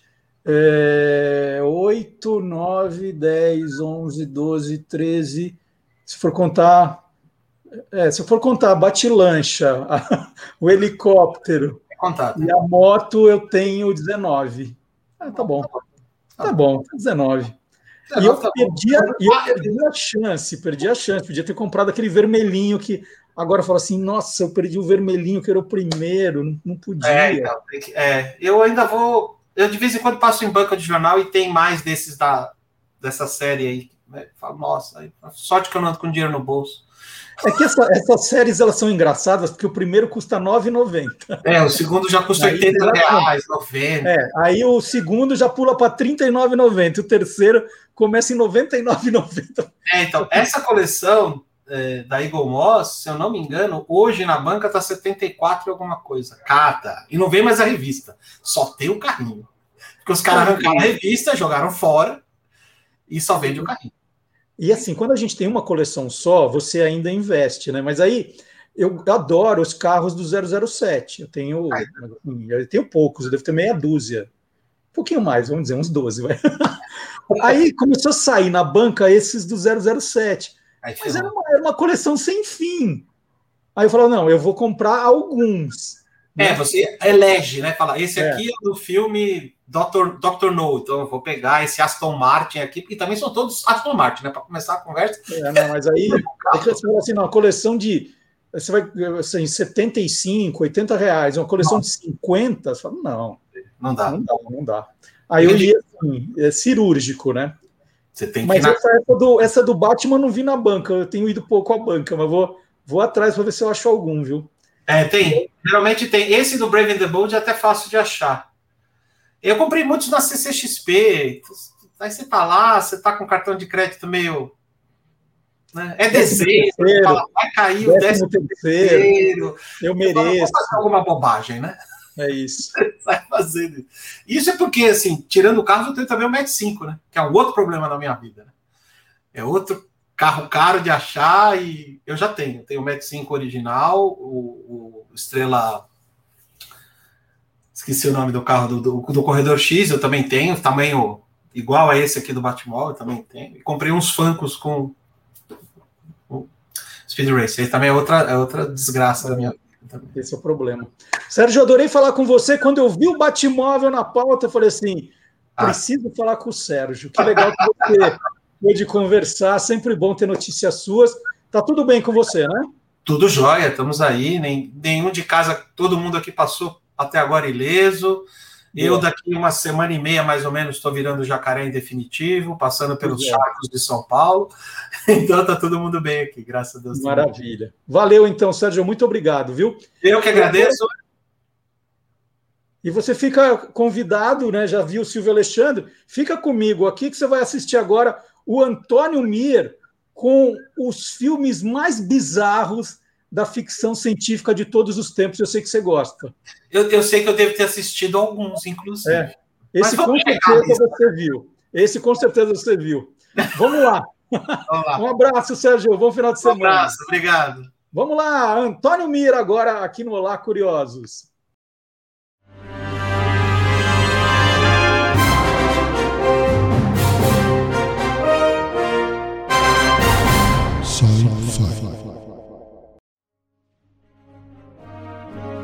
Seres de outros planetas invadindo a Terra serviram de inspiração para muitos autores, tanto na literatura como no cinema. Alguns filmes tornaram-se clássicos. Terra versus Discos Voadores, de 1956, dirigido por Fred Sears, é um deles. Inspirado nesse gênero, o diretor Tim Burton lançou em 1996 sua paródia aos filmes de invasão, Marte Ataca, e ele contou com um elenco de outro planeta. Jack Nicholson, Glenn Close, Annette Bening, Pierce Brosnan e Danny DeVito. Já que o planeta Terra era uma porta aberta para todos os tipos de invasores, o diretor Stephen Chiodo resolveu inovar. O cenário era uma cidade pequena, com uma reduzida força policial, um casal namorando na floresta faz um avistamento e, apesar de aterrorizados, vai investigar o que aconteceu. Difícil foi explicar para o delegado da cidade que o disco voador era uma tenda de circo e que os invasores eram palhaços. Essa é a temática do bizarro filme de ficção e terror Palhaços Assassinos do Espaço Sideral de 1988. Mas claro que o diretor contou com um elenco bem mais modesto, já que a produção custou apenas 2 milhões de dólares. Os invasores atraem o público para sua tenda de circo, os capturam e os embalam em algodão doce. Os palhaços siderais até tinham armas de raios, mas a maioria eram de coisas bem inocentes, mais mortais. Espectadores eram devorados pela brincadeira das sombras, e escapar da terrível pistola de pipocas era para poucos. Os palhaços ainda tinham em seu arsenal a perigosa e sufocante língua de sogra e a pegajosa armadilha de tortas. Segundo o diretor Stefan Chiodo, a franquia receberia um reboot, coisa que ele vem tentando desde 1988. Mas por conta de mudanças na diretoria do estúdio detentor dos direitos, consideraram que não seria um bom investimento investir numa sequência, mesmo que de um filme cult. Antônio Mier para o Sci-Fi do Olá Curiosos.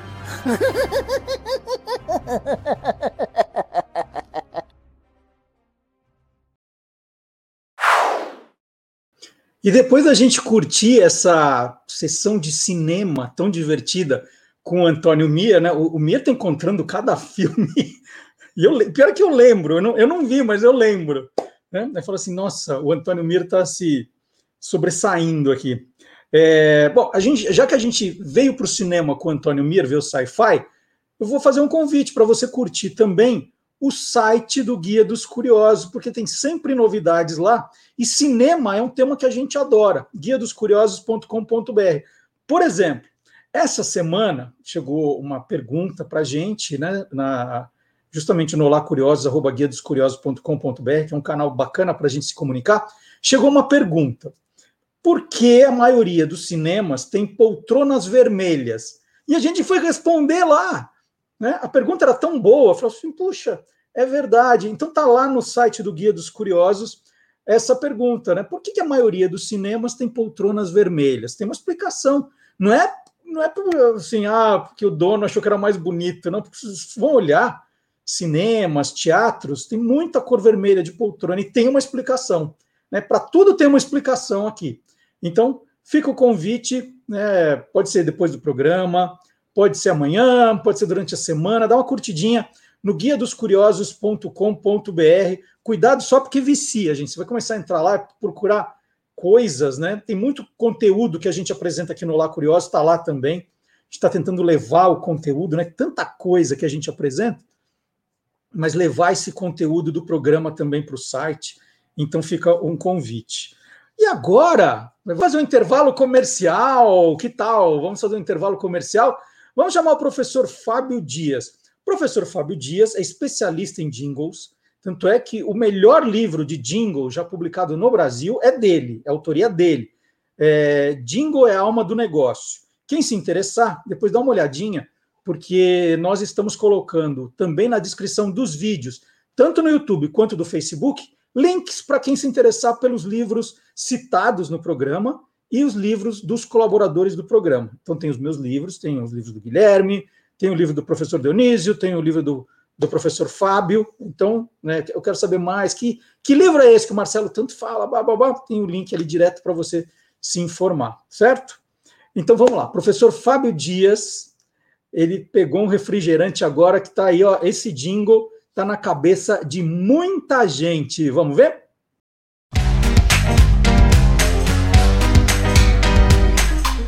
Clube do Jingle. A repetição é um dos recursos mais utilizados na publicidade para facilitar a fixação de marcas, nome de produtos ou de serviços. E o jingle, como uma peça publicitária, não pode fugir disso. Diversos jingles repetem, muitas vezes não só nos refrões, o nome do produto ou o que ele oferece. Talvez o jingle recordista em repetições seja o jingle de grapete, criado no final dos anos 50 por Heitor Carilho. O jingle basicamente é, do começo ao fim, a repetição da seguinte frase: Quem bebe grapete, repete grapete, grapete é gostoso demais. E isso tocado durante 30 segundos promove uma verdadeira lavagem cerebral no ouvinte, que faz com que, mesmo quando ele não está pensando no refrigerante, ele se lembre que quem bebe grapete repete. Uma outra curiosidade é que, nessa época, grapete era o único refrigerante sabor uva oferecido no mercado brasileiro. E talvez a união desses dois aspectos, o jingle que repetia e a exclusividade do sabor, tenha feito tanto sucesso naquele período e que até hoje, em diversos mercados, ainda se encontra grapete sendo vendida. Vamos ouvir o jingle e relembrar como, ou conhecer, né, como é, uma lavagem cerebral bem feita faz com que uma marca se torne inesquecível. Quem bebe grapete, repete grapete, grapete é gostoso demais. Quem bebe grapete, repete grapete, grapete é gostoso demais. Beba grapete, você vai adorar o seu delicioso sabor de uva. Grapete, um prazer que se renova em cada garrafa. Quem bebe grapete, repete grapete, grapete é gostoso demais. Quem bebe grapete, repete grapete, repete grapete, grapete é gostoso demais. Grapete é gostoso demais. Grapete é gostoso demais. E depois do professor Fábio Dias, chegou outro professor, o professor Vard Marx, que vai comemorar uma data muito importante que nós celebramos na última quarta-feira. Para a gente nunca esquecer, quarta-feira foi o Dia Internacional da Democracia. O que é democracia? Ó, tem algumas pessoas que não fazem ideia. O professor Vard Marx explica, vamos ver?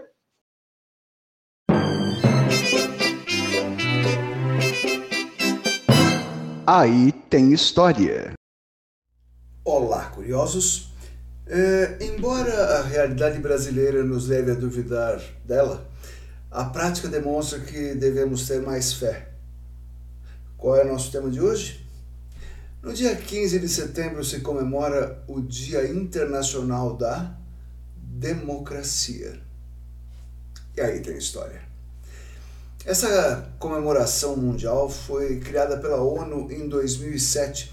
A ideia era lembrar dos 10 anos da Declaração Universal da Democracia, que foi assinada por 128 países em 15 de setembro de 1997.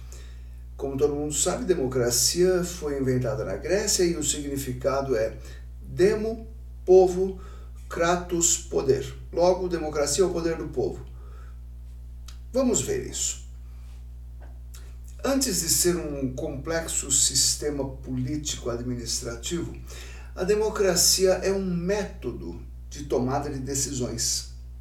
E, como tal, já era praticada antes dos gregos entre povos como os fenícios e os sumérios, por exemplo. É claro que eu estou falando de práticas bem menos estruturadas eh, do que aquilo que veio acontecer na Grécia. Bom, para começar a esclarecer a coisa, não foi na Grécia, mas em Atenas. A Grécia não era um país, era uma cultura. Tinham é, religião, língua e pouca coisa mais em comum. As cidades, as cidades gregas funcionavam como países independentes. Atenas, assim como as outras, era governada por uma oligarquia, que significa governo de poucos. E a classe social que compunha esse pequeno grupo era a aristocracia, que significa poder dos melhores, modestos, né? Obviamente que governavam só para o seu grupo. E por isso, uh, Ali no século VII a.C., algumas revoltas já tinham acontecido em mais de uma cidade, como Atenas, Esparta. Essa última continuou oligarca, mas reformou a sua legislação e a sua estrutura de poder. E funcionou. Entre os séculos VII e VI a.C., foi a vez de Atenas se mexer. Solon, Solon um de seus mais sábios cidadãos, Solon é chamado de um dos sete sábios da Grécia. É, ele criou um corpo de, de leis ótimo, um corpo de leis que funcionavam muito bem na sua maioria. Depois, esse, essas leis ainda foram aperfeiçoadas por outros legisladores como Clístenes e Péricles. E a ideia para mexer na estrutura de poder de Atenas foi é, mudar a lealdade que se prestava às famílias. E essa era a base do poder da aristocracia, no poder familiar, e tirar a lealdade das famílias e passar para a política, lealdade política. Olha só, o governo, o poder, era exercido pelos mais ricos, eram, eles que mandavam. E esses moravam dentro da cidade. Mas a maioria da população era camponesa, muito mais pobre, vivendo na zona rural, na periferia da cidade. Aí esses legisladores dividiram a a população em distritos, em tribos que passaram a ter a garantia de isonomia, ou seja, igualdade de direitos. Todo cidadão, cidadão tinha que ser homem, maior de idade, livre, não podia ser escravo, e filho de um outro cidadão. Hum? Então, todo cidadão, sem importar quanto dinheiro tivesse, tinha os mesmos direitos. Seja um aristocrata, seja um camponês lá da periferia. E quem fosse pobre demais para participar das assembleias que decidiam o destino da cidade, recebia um pagamento do governo para que pudesse se interessar pela cidade e dedicar um tempo a isso. Inclusive, quem ficava cuidando só dos seus interesses e não dedicava um tempo para a cidade, é, tinha um, um nome para esse comportamento. Esse cara era um idiota, que significa aquele que só cuida de si. E como se chamavam é, esses, essas tribos, esses distritos, esses dez distritos que passaram a compor a cidade? Eram os demos. Foi assim que tudo começou. O poder dos demos, a democracia. Ah, o Brasil assinou a Declaração Universal comprometendo-se a defender e a praticar a democracia. Ufa, que bom!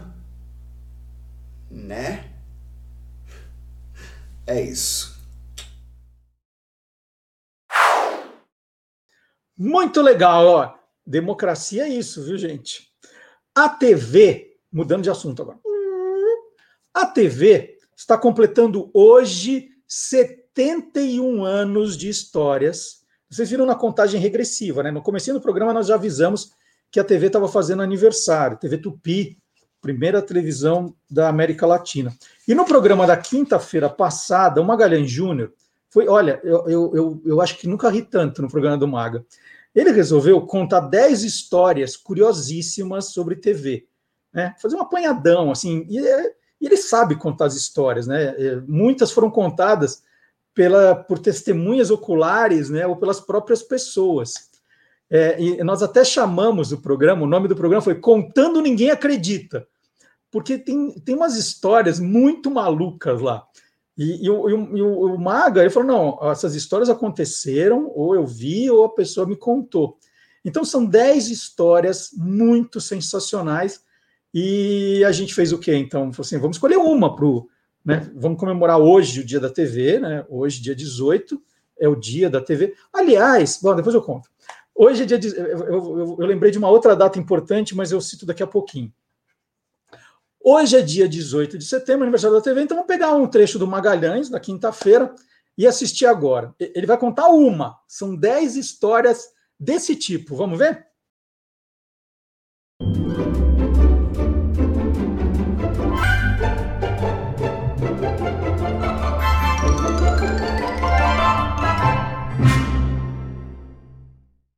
Maga, vamos continuar na linha de herói, então. A quarta história tem que ser de herói, vai.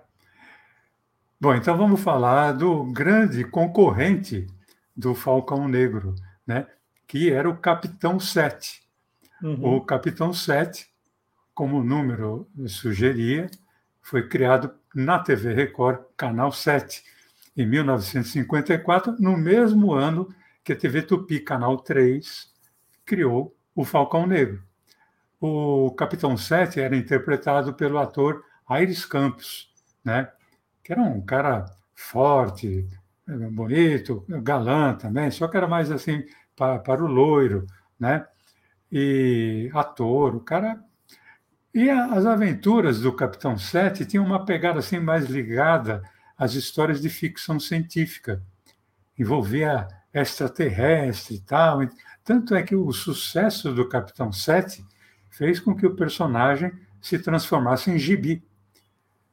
E no início dos anos 60, o Falcão Negro, que era capa e espada, lembrando que já a Tupi eh, já era canal 4, não era mais canal 3, é, o Falcão Negro já não era um sucesso tão grande né? Porque capa e espada naquela época já não fazia mais muito sucesso, perdia muito para faroeste, né? E para ficção científica, claro. Isso fez com que o, dono da TV Tupi, que era o Assis Chateaubriand, que foi o, o homem que trouxe a TV para o Brasil, o que, que o Assis Chateaubriand pensou? Eu vou fazer um convite para tra trazer o Capitão 7 para os diários associados. E ele chamou o Aires Campos e fez uma proposta. Quem é, conheceu o Aires Campos diz que a proposta era tentadora, assim, muito mais, mas muito mais do que dobro do que ele ganhava na TV Record Canal 7. O convite era para ir para a TV, TV Tupi, Canal 4. E praticamente eles selaram o acordo, né? E aí o, diz que o Aires falou: eu, eu tenho muito, vou ter muito prazer de trazer o Capitão 7 aqui para a TV Tupi. E você Chateaubriand disse: não, só que aqui ele vai ter que ser canal 4. Então vai ser canal 4, vai ser o Capitão 4. Ele falou: não, mas eu sou o Capitão 7. Sim, mas aqui é o canal 4. Você vai ser o Capitão 4. O Aires falou: então sinto muito, eu não venho, porque o Capitão 7 jamais será rebaixado. E foi embora. Essa eu achei que foi a melhor de todas. Essa, mas é uma melhor que a outra, viu, gente? É muito, muito legal. Fica o convite. Então, terminando o programa, você dá uma chegadinha no YouTube, no canal do YouTube do Guia dos Curiosos. Se você não se inscreveu ainda, inscreva-se no canal, tem a sinetinha para você receber as atualizações.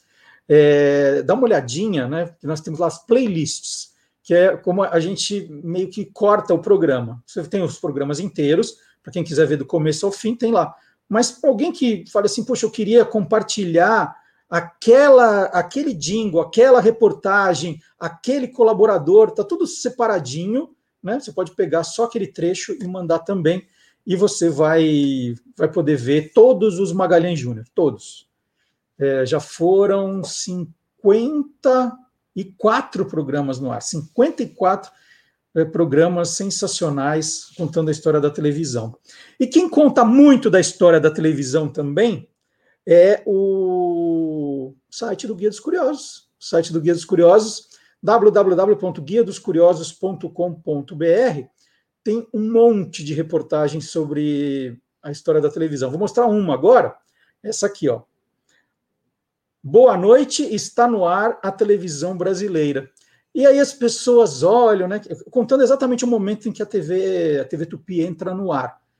Aí as pessoas olham, quem é esse índiozinho que está aí nessa foto, né, com a câmera da, da televisão? E aí essa história é muito saborosa, vocês vão gostar de ler, porque não é um índiozinho, isso é uma menina, a Sônia Maria Dorce. Sônia Maria Dorce é, que é uma das protagonistas da história da televisão, né? Ela, ela, que deu esse boa noite, virou um personagem, depois se envolveu com a Associação Pro TV, era advogada da Pro TV, participou do, do Olá Curiosos, contando essas. É, do Olá Curiosos, do Você é Curioso, contando essas histórias para a gente. E para quem gosta da história da televisão, gosta desse período, né, que o Maga gosta de contar muito, anos 50, 60, eu vou recomendar um livro, fica valendo pelo tô lendo. Eu não, fica, fica sendo a minha indicação de leitura, que é esse livro aqui, A Queridinha do Meu Bairro, autobiografia de Sônia Maria Dorce, está aqui, do projeto Aplauso, perfil. É Ana Maria Dorce Harmonia, tá? Eu esqueci da harmonia aqui. Essa coleção Aplauso, que é da imprensa oficial de São Paulo, tem muitas biografias de personagens do meio artístico, uma coleção bem bacana. E eu só vou ler o trechinho, olha ela bonitinha aqui, de criancinha, senão sai desfocado. Está aqui, ó, Sônia Maria Dorce, em momentos diferentes da vida dela. Então está aqui, foi a primeira estrela infantil da televisão no Brasil. Por, por, por isso, muitos chegaram a chamá-la de Shirley Temple brasileira. É, por alguns anos, Sônia Maria Dorce foi realmente a mais versátil e admirada atriz juvenil do país. Filha do grande maestro Francisco Dorce, que também participou da lendária transmissão que inaugurou a televisão no Brasil, na TV Tupi em São Paulo, em 18 de setembro de 1950. Na ocasião, representou o famoso programa infantil do rádio, o Clube Papai Noel, e declamando a poesia O Bêbado, de Lulu Benincassi. É... Aí está aqui.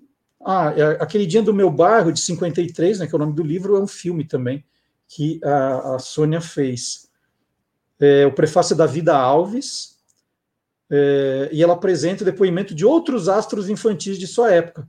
Adriano Stuart, Davi José, Cidinha Campos, Sônia Jorge, Lia Rosenberg, Ricardo Corte Real, Olha que bacana. É, tem outros profissionais do gênero falando sobre isso também, Newton Travesso, Beatriz Rosenberg. Então, um baita livro, só vou ler o trechinho aqui, página 59. É... Pe... Cadê, cadê? Aqui.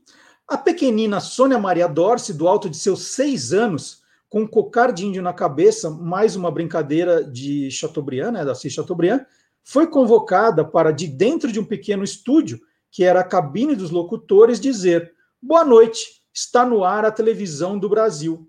Eram três as câmeras que fariam as transmissões. Um pouco antes do início do programa, uma delas quebrou. E aí ela vai continuar contando essa história aqui.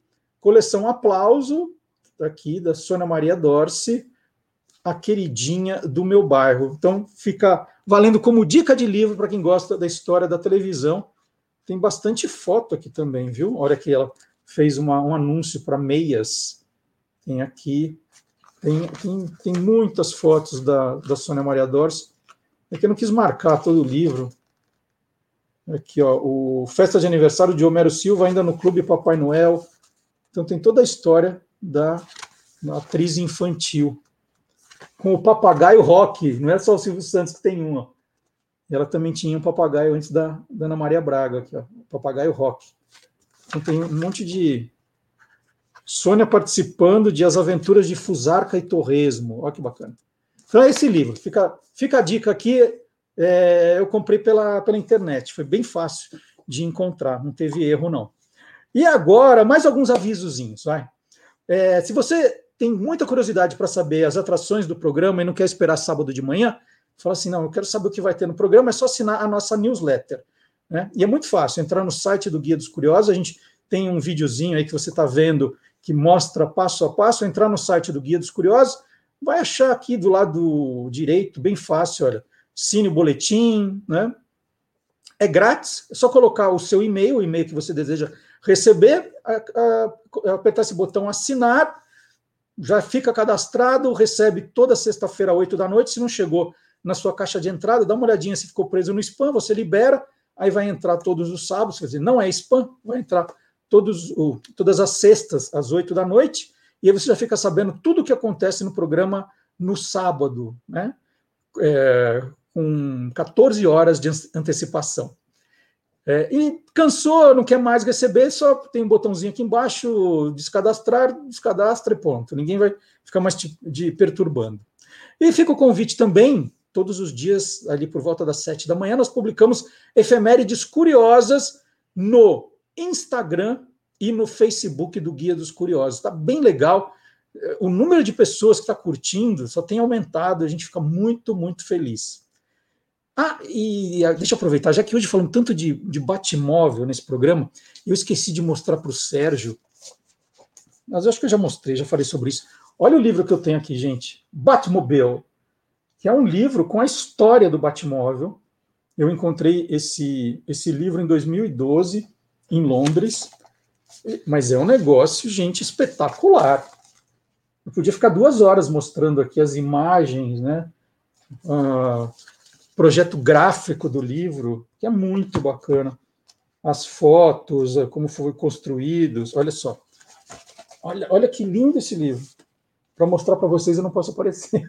Tá aqui, ó. Aí, pronto. É, fala da história, né? Tem os, os antigos, olha o vermelho que o Silvio falou. Mas, é, não, não é esse o vermelho, é um outro, mais antigo. Mas tem. tem olha, olha essa foto aqui. Desculpa para quem está no podcast aí que não está vendo, mas são fotos impressionantes do, das gravações do Batman, fotos antigas, dos gibis. Eu vou parar de mostrar porque o pessoal do podcast, que fica ouvindo no podcast, fica bravo depois e fala: Puxa vida, justo hoje que eu não. Estou mostrando escondido para vocês. Justo hoje que eu não, eu não posso ver o programa, olha só, olha o de 66 que eu adoro, que eu mostrei da minha coleção tem os, os projetos, os desenhos. Gente, esse livro é espetacular. Eu nem sei se ele existe mais. Vou procurar para dar dica para vocês se ainda dá para encontrar esse livro. Batmobile. Olha, esse, esse aqui eu tomo o maior cuidado, com o maior carinho. E se você não deixou o like ainda, por favor, é o momento. É muito importante para o programa que vocês deem o like, que vocês deixem comentários, que vocês interajam com o programa, porque só assim o tal do algoritmo faz com que mais gente veja. Né? Quanto mais gente demonstrar interesse, mais gente vai poder ver né, e conhecer. Se vocês olharem nos comentários dos, dos, dos últimos tempos, tem muita gente que é, nem conhecia o programa do rádio, começou a, a receber essas sugestões do YouTube, entra e acaba vindo para o time. Então, esse compartilhamento que vocês fazem, né? Olha, estou vendo esse programa hoje. Gente, olha que bacana, manda lá nos grupos de WhatsApp, tem um monte de grupo de WhatsApp. Fala assim, ó, ó uma dica aqui para vocês curtirem. Você gosta, deve, vocês devem conhecer um monte de gente que gosta de Batmóvel, vai gostar do programa de hoje, não vai? Então, deixa, deixa a dica lá. E nós, eu falei aqui da turma do podcast, né? O pessoal do podcast está aumentando também. E essa foi uma outra novidade que nós colocamos. O programa ele começa em podcast, os programas ficam disponíveis em podcast também sábados às 10 da manhã. Isso facilita a vida para quem quiser é, baixar e sair, né? Vou fazer uma caminhada, vou fazer uma compra, vou fazer uma viagem. Nós estamos no Deezer, no Spotify e no SoundCloud. Então, sábado, 10 da manhã, só baixar o podcast e ouvindo ao longo do dia, ou na hora mesmo, né? acompanhar mesmo. Da... Falei assim: não, o, o, vídeo me distrai um pouco, não tem problema. Baixa o, o áudio e você fica acompanhando o programa da mesma maneira. De vez em quando, né, eu pego um livro aqui cheio de foto como esse, aí eu resolvo mostrar. Aí a parte ruim, né? Eu não consigo parar de mostrar esse livro. Aí a parte ruim é essa. Mas tirando isso, dá para acompanhar o programa normalmente. Só mostrar mais uma foto, vai. Estou entusiasmado com esse livro.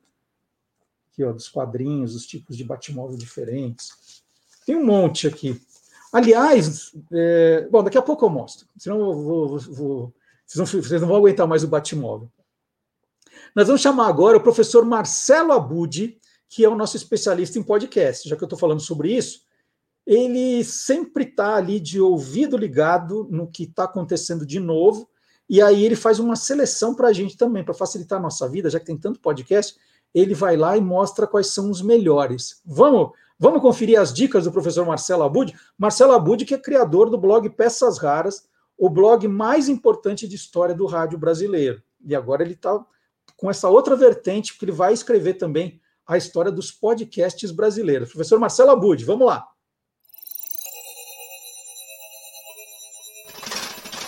Hoje pode. Com Marcelo Abude. Olá, curioso! Olá, curiosa! Hoje eu trago dicas para que você acenda a sua luz e tenha um feliz dia novo autoconsciente. Calma, eu explico. É que vamos falar de podcasts que buscam trabalhar a inteligência emocional e o nosso bem-estar. O primeiro deles é o autoconsciente uma produção B9. O podcast é resultado de uma transformação na vida pessoal da jornalista Regina Genetti. Após uma crise de ansiedade vivida em 2013, ela buscou formas para acalmar a mente. Ele mistura um pouquinho de várias coisas, né? Porque mindfulness é bem abrangente. Então eu falo de meditação, eu falo de autoconhecimento, eu falo de saúde mental, eu falo de uma filosofia de vida, porque tudo, tudo isso está envolvido com mindfulness. São episódios né, com 20, 30 minutos de duração. Está aqui o convite para você curtir, acompanhar esse canal. Um abraço. O Autoconsciente tem novos episódios em domingos alternados. Autoconsciência também é o que propõe o podcast criado por Carol Rasch Inspirado na experiência como instrutora de yoga e criadora do Espaço Namá, a autora do livro Acenda Sua Luz criou um podcast justamente com esse nome. Imagina um mundo em que todo mundo tem inteligência emocional. Então, aquelas pessoas que mais te irritam, que você considera mais imaturas, que são mais desequilibradas no seu ponto de vista, amanhã acordariam magicamente com inteligência emocional. Eu quero viver nesse mundo, quem mais?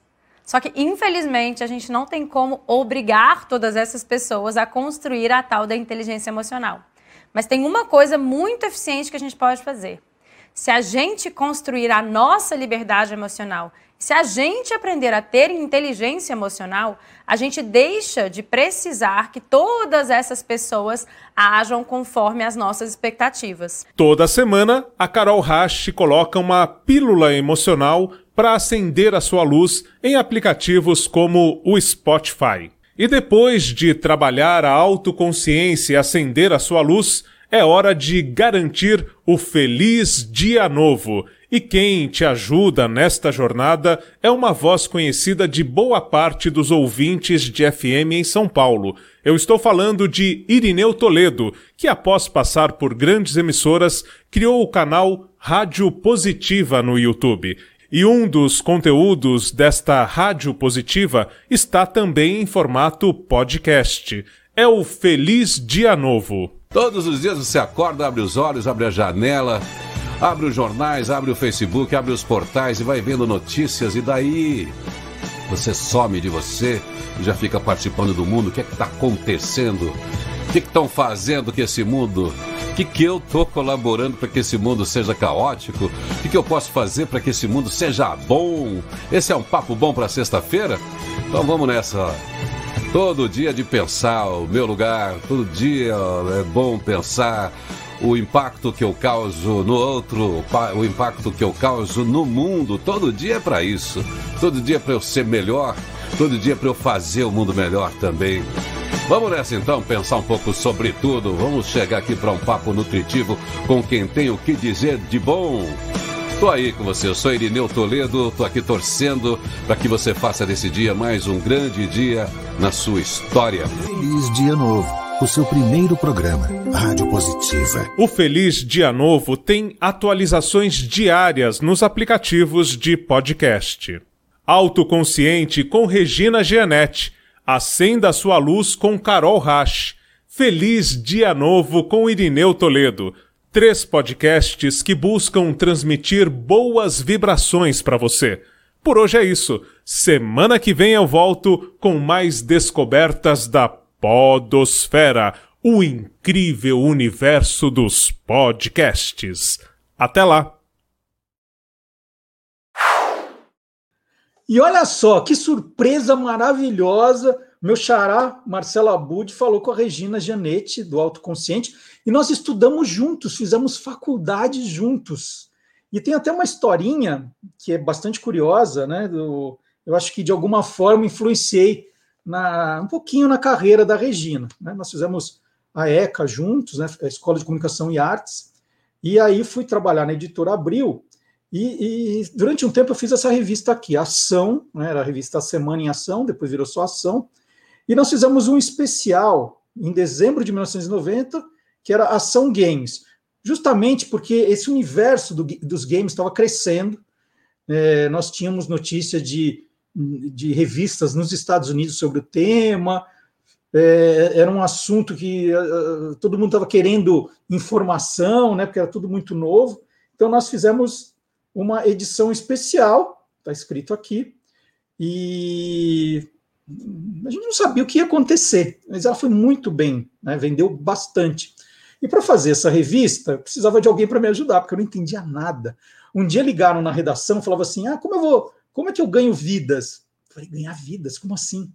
E aí eu chamei uma amiga que entendia de tecnologia, trabalhava na área de tecnologia, que foi a Regina Gianetti ela está aqui na, no expediente, né? Expediente é onde vai o nomezinho de todo mundo, e está como editora. Então ela, ela, ela participou comigo dessa primeira edição, depois nós fizemos um segundo especial, e aí a revista ganhou vida própria, ela deixou de ser um especial da revista A Semana em Ação e passou a ser um título independente, virou Ação Games. E Ação Games entrou para a história. Hoje os, os gamers mais antigos falam com muita saudade da revista. E olha que maluco, a Semana em Ação durou pouquíssimo. A Ação Games durou um tempão, foram anos.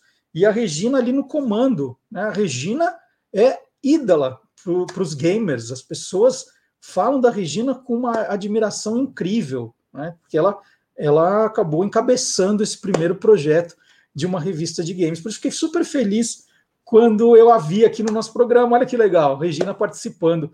Eu, eu vou acabar é, conversando com a Regina da gente falar sobre games aqui. hum, vou mudar, não, não quero falar sobre autoconsciente, não. Regina, quero falar sobre games com você. Logo, logo eu faço o convite. E antes de. A gente está quase terminando o programa, só. A gente falou tanto de Batmóvel aqui, né? Só para lembrar. Ah, esse aqui é o Guia dos Curiosos novo, Guia dos Curiosos, edição fora de série. Quem não tiver ainda, pode perguntar ao professor Fábio Dias se é bom ou não é. Ele me mandou uma mensagem muito carinhosa, muito obrigado. E aí tem aqui uma dupla dedicada ao Batmóvel também, obviamente, que eu adoro. É uma das surpresas aqui do livro Guia dos Curiosos, edição fora de série. Na descrição do vídeo, no YouTube no Facebook, tem um link direto para quem tiver interessado ou interessada. Tá? E agora, chamar o professor Fábio Dias. Ah, que professor Fábio Dias? Oh, gente, estou totalmente maluco. Vamos chamar o professor Dionísio da Silva. Fábio Dias já foi, Marcelo. Puxa vida. É que agora eu estou tentando acelerar, porque eu estou esticando muito o programa aqui. É, vamos chamar o professor Dionísio da Silva, autor de Onde Vêm as Palavras, livro espetacular. Todo dia eu vou lá, ó, pego duas, três palavras, fico lendo. Também está o link aqui. Professor Dionísio da Silva, qual é a curiosidade de hoje?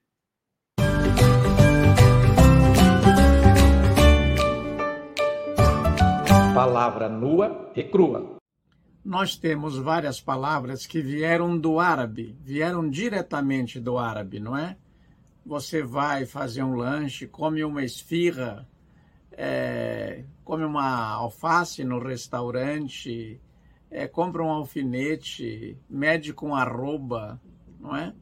é viu uma tafona, são palavras que vieram do árabe para o português às vezes fizeram escala no latim.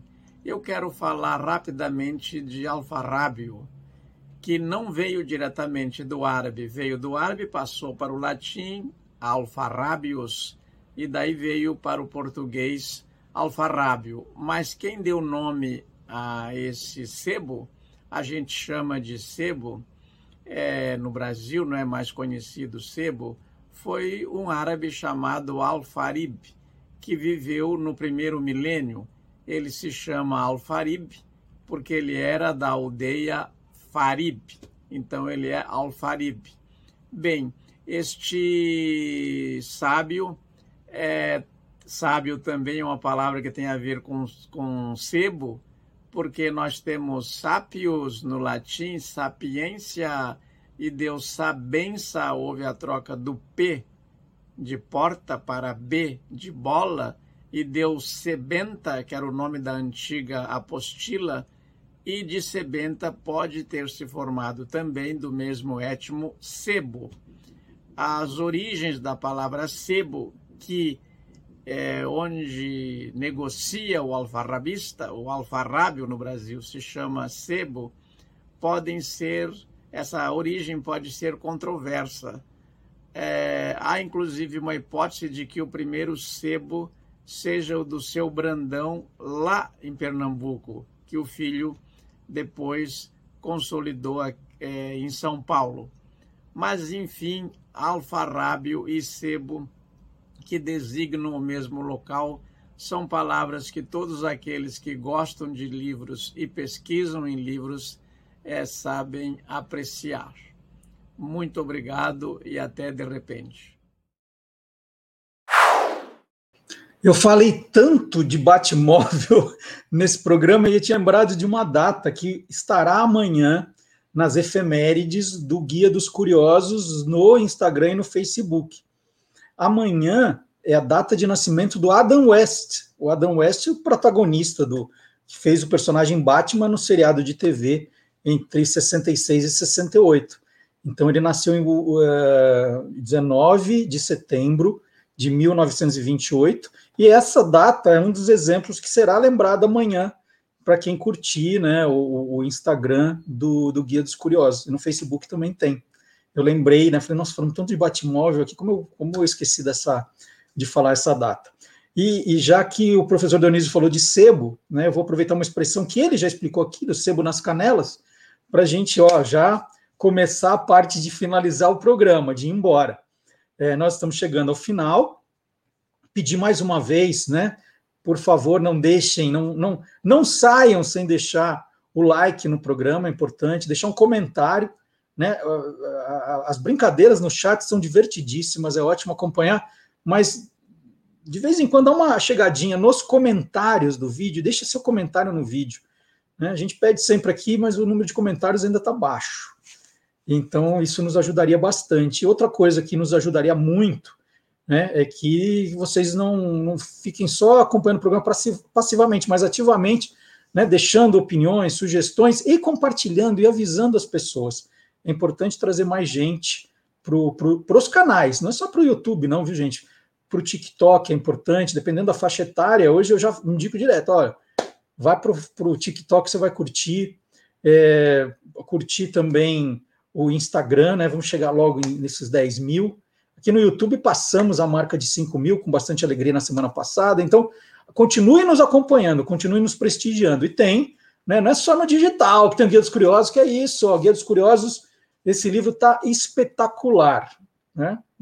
Eu, eu, eu, sou suspeito, tá certo. Pode perguntar para o professor Dionísio da Silva, pode perguntar para o professor Fábio Dias, pode perguntar para o Antônio Mir, pode perguntar. Ah, eles também são suspeitos, né? Então tá aqui, o Guia dos Curiosos, edição fora de série, é o décimo volume da coleção. O primeiro todo colorido, o primeiro com esse projeto gráfico aqui, ó, inovador. Vocês vão curtir, tenho certeza. Então tá aí, ó, guia dos curiosos.com.br tem um link direto para você cair na loja também. Estamos chegando ao final do programa de hoje, nós vamos terminar com música. Here Comes the Sun está no álbum Abbey Road, lançado pela banda inglesa Beatles em 1969. Ela foi escrita por George Harrison na casa de Eric Clapton e em 2019 a plataforma Spotify declarou que Here Comes the Sun era a música mais baixada globalmente com 350 milhões de downloads. Isso era antes da pandemia. Agora, vixi, se bobear, passou de 500 milhões. Então, nós vamos terminar com a banda Beck e os Tiozão, nossa banda querida. Essa semana, inclusive, fui é, virtualmente, fui virtualmente dar uma palestra na classe da filha do tio Beto. Que legal, foi muito bacana. É, então, eu agradecer o tio Beto aí pela recomendação também. Vamos lá, terminando o programa agora com Here Comes the Sun. Nós voltamos no próximo sábado, mas tem muita coisa para você acompanhar nos canais do Guia dos Curiosos, hein? Então, ó, aproveite, curte bastante. Até semana que vem. Tchau, gente. Playback. Little darling, I feel that I slowly